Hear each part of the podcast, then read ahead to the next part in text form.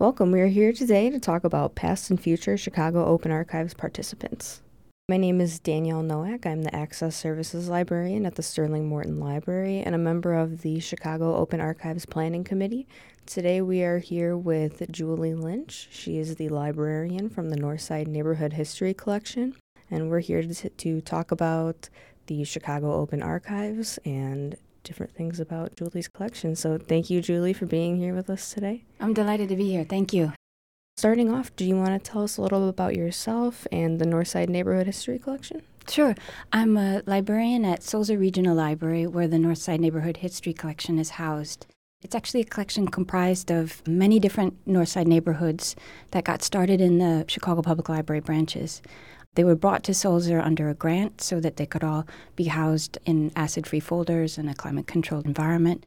One of the strongest collections is one that we'll be featuring in this year's Chicago Open Archives. It's the Ravenswood Lakeview Community Collection, and that got started by the Ravenswood Lakeview Historical Association, who is our partner in this initiative. The collection got started in the 1930s by a librarian named Helen Zatterberg, and she just started asking local residents what they remembered about growing up in Ravenswood.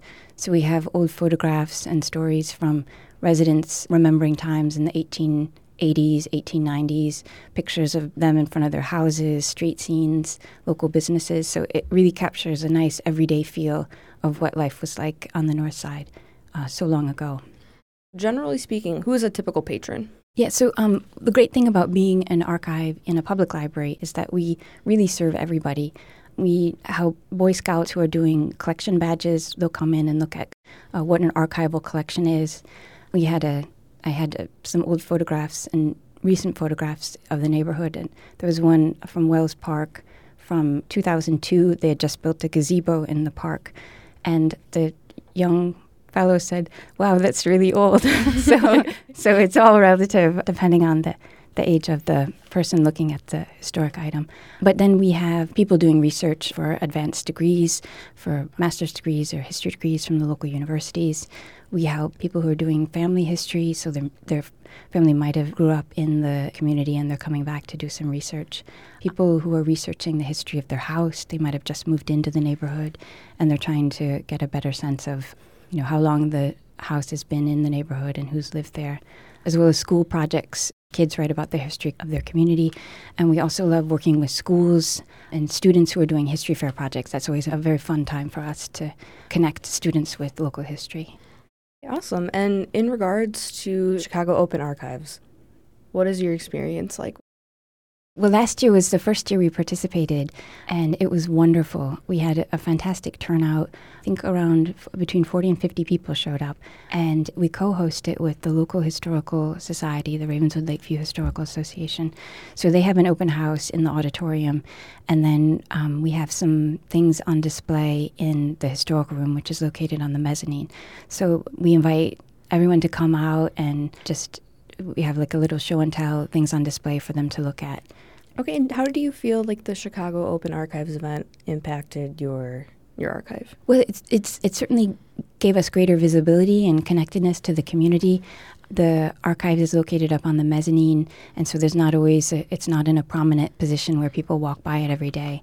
So it was great to to have people come out and say, "Oh, I didn't know this was here," and then people uh, can contact the Ravenswood Lakeview Historical Association for if they want to have things that they'd like to donate. In fact, we had a man bring in an old shoe brush from a local business, so it was even acted as a, a a point of donation for us. So that was fun too.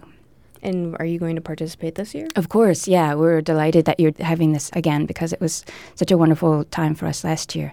And so we're really excited. Our event is on that first Saturday of October, so we're looking forward to it. Are there any exciting teasers that you'd like to share with us? Yeah, so since this year we're celebrating the bicentennial of Illinois history, we just wanted to highlight a few things that have been noted by the theme. And one of them was the diary from 1914, a young girl named Elsie Dalbel who lived in Lakeview. And as you know, in 1914, uh, on April 23rd, she has an entry talking about going to the opening day for the, what we call now Wrigley Field. And I can share a little bit from that. Yeah, please okay. do. So she writes April 23, 1914. Today was the opening of the Federal League ballpark. Ma, Owen, and I went to see it, but we didn't go in. I never saw such crowds in all my life. Before the game, they shot some kind of things into the air, and a little parachute came out of them. They had two bands there which kept playing This Is the Life, a very appropriate song for the occasion. The Chi Feds won. There was an awful cute pennant guy there who kept fancying us. We bought a pennant for a quarter. We certainly had a fine time, but I was wishing I could have gone in. The score was 9 to 2. Wow, that is incredible. Thank you for sharing that. Sure. What advice do you have to any potential participants? I, I think if you can partner with another organization, it helps in the planning and they can invite members of their organization to increase great turnout.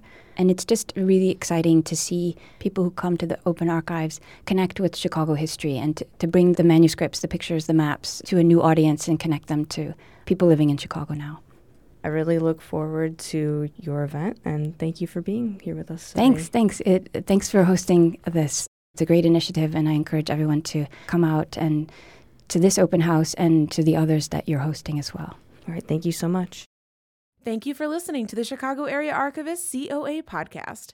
We would like to thank Chicago Area Archivists, Chicago Open Archives Planning Committee, engineer Allison Shine Holmes, and WFMT for their time and effort.